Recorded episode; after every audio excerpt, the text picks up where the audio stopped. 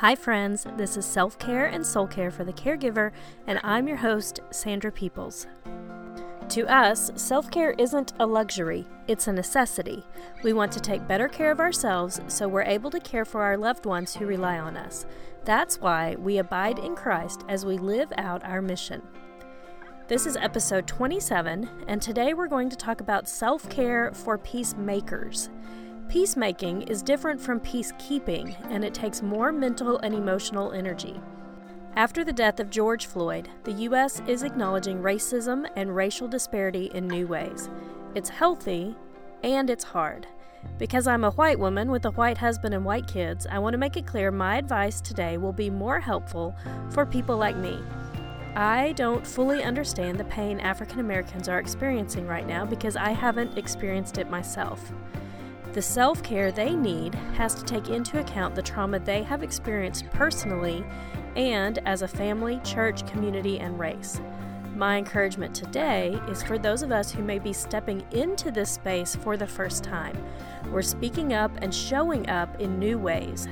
You may be feeling more tension in your relationships with family and friends than you're used to. Today, let's talk about how to care for ourselves during this time so we can be strong advocates for the long road ahead and not burn out when the hashtags change. Scripture talks often about peace. First, we are to have peace with God through Christ and the forgiveness of our sins. Then, we are to be at peace with others through our unity in Him. Paul wrote, And let the peace of Christ rule in your hearts, to which indeed you are called in one body. That's in Colossians 3 5. The peace of Christ in us leads to spreading the peace of Christ through us. He knew we wouldn't always have peace on earth because of the control sin has over so many. He said in John 16:33, I have said these things to you that in me you may have peace. In the world you will have tribulation, but take heart. I have overcome the world. Because he overcame the friction, distrust, and disunity in the world, he is our example to do the same. But there have been many times in history that one group's peace came at the expense of another group. In our country right now, we don't want peace for only one race or people living in certain neighborhoods. At these times, we need to do the hard work of peacemaking and not just peacekeeping. Now, friends, I'm the middle child of a middle child. We like things to be peaceful, but making peace means working through hard stuff.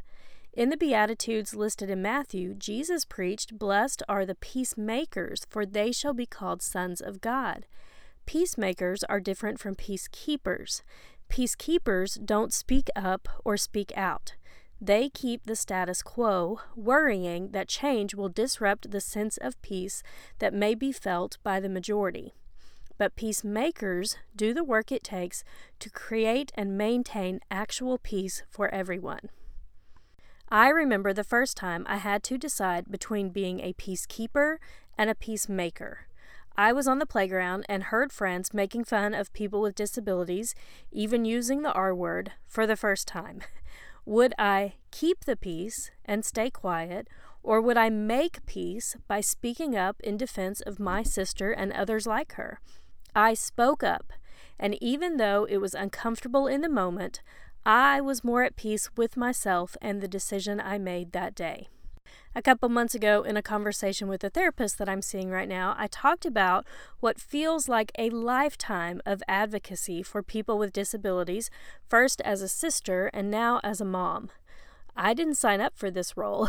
I was born into it, and I told her I was tired of teaching people how to treat my sister Sybil, how to treat my son James, and even how to treat me as their mom and sister.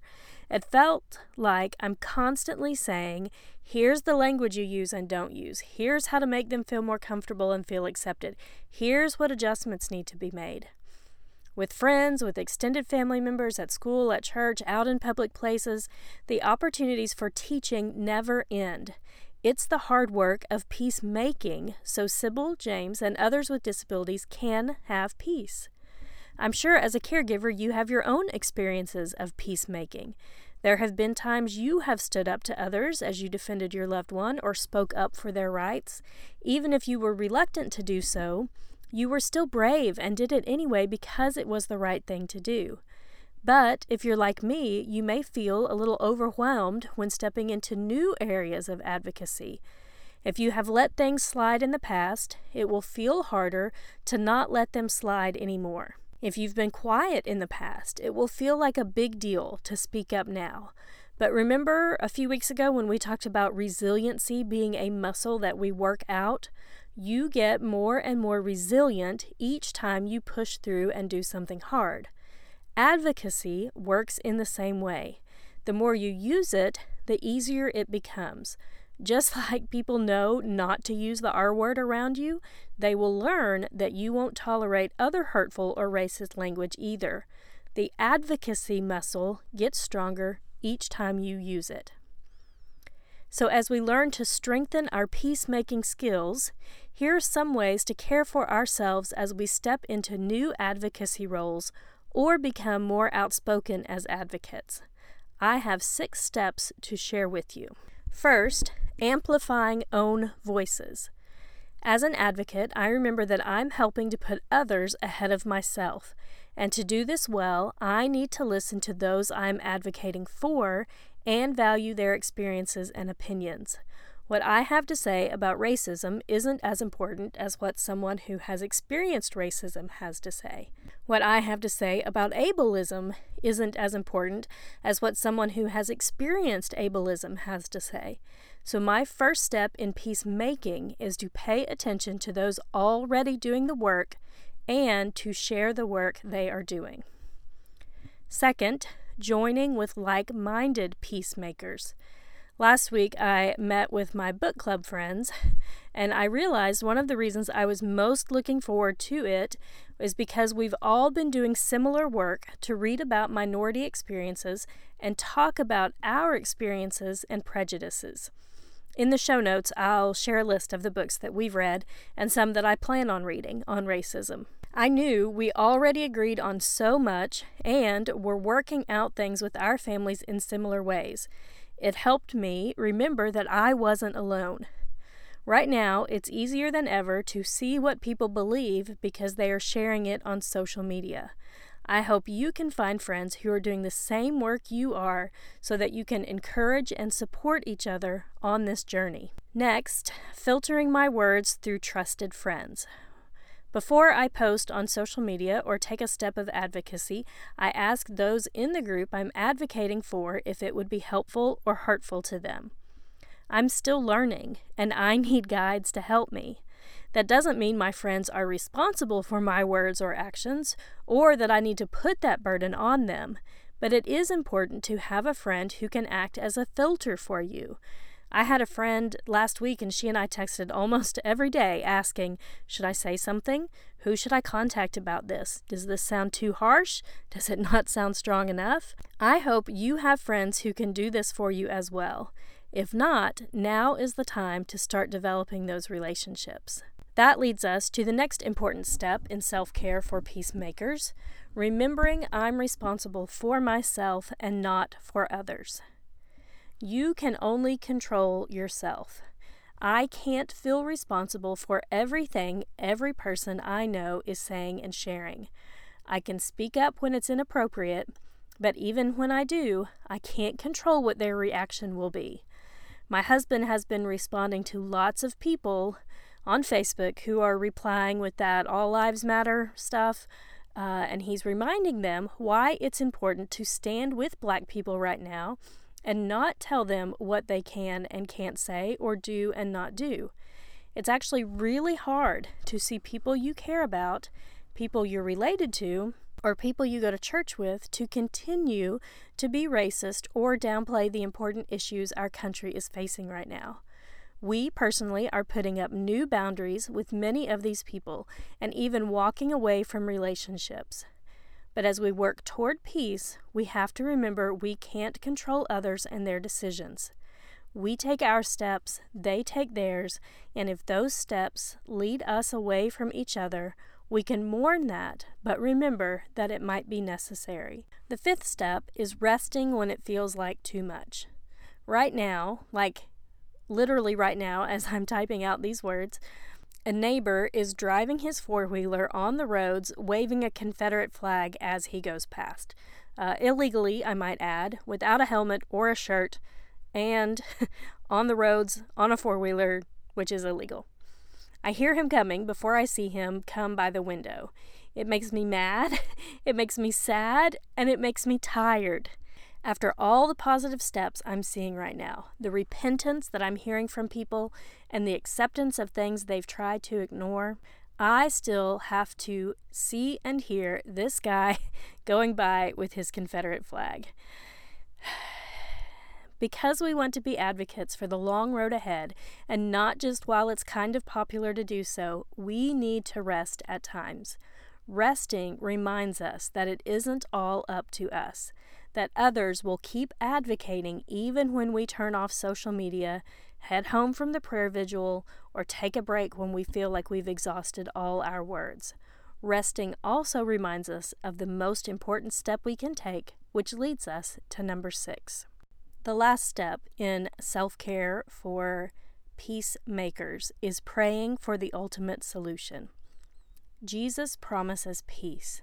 We read his words at the beginning of our time together.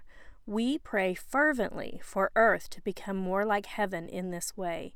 True peace will come when He comes back to set all the wrong things right again. Until then, we keep praying, keep asking, keep begging for His will to be done, for hearts to soften and repent, for decades of injustices to be overcome, and for the diversity that He created to not only know that everyone matters, but that everyone is worthy to be respected and celebrated. I pray for that to be true as I work toward making it true in my heart, my family, my church, and my community. Friends, those are the six steps of self care for peacemakers amplifying own voices, joining with like minded peacemakers filtering my words through trusted friends, remembering I'm responsible for myself and not others, resting when it feels like too much, and praying for the ultimate solution.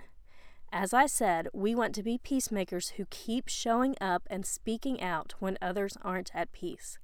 These steps of self care will help us do just that. Let's pray together. God, first we thank you for our advocate, Jesus. 1 John 2 says he advocates for us when we sin, and Hebrews 12 says he sits at your right hand as our example as we run our race with endurance. We look to him as we work toward being peacemakers, not just peacekeepers. He is our perfect example. He reminds us to love others and put them before ourselves. In this very challenging season in our country, we ask for your will to be done, to bring peace above all, but a peace that every one of us can experience.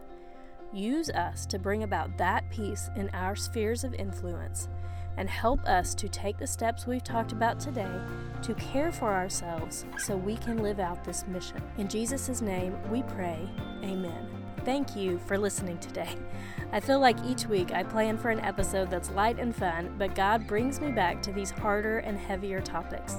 I appreciate that you keep listening and keep doing the work along with me. Remember, as you share the show with others, you can use the hashtag AbidingCaregiver so we remind ourselves and show others that we aren't superwomen called to a task reserved for the special few. We are abiding caregivers who remember we are fully reliant on Christ as we live out our calling. As we close, let me tell you about this week's sponsor, Rising Above's upcoming conference for female caregivers called By the Brook. It's held each summer in Tennessee, but this year it's open to all of us because it's happening virtually on June 26th and 27th. Just register for free by visiting risingaboveministries.org slash by the brook. I'll be speaking via video Friday night on a topic I know you're already passionate about self-care and soul care. Again, remember to register for free at risingaboveministries.org slash by the brook. I'll meet you back here next week, and until then, know that I'm praying for you.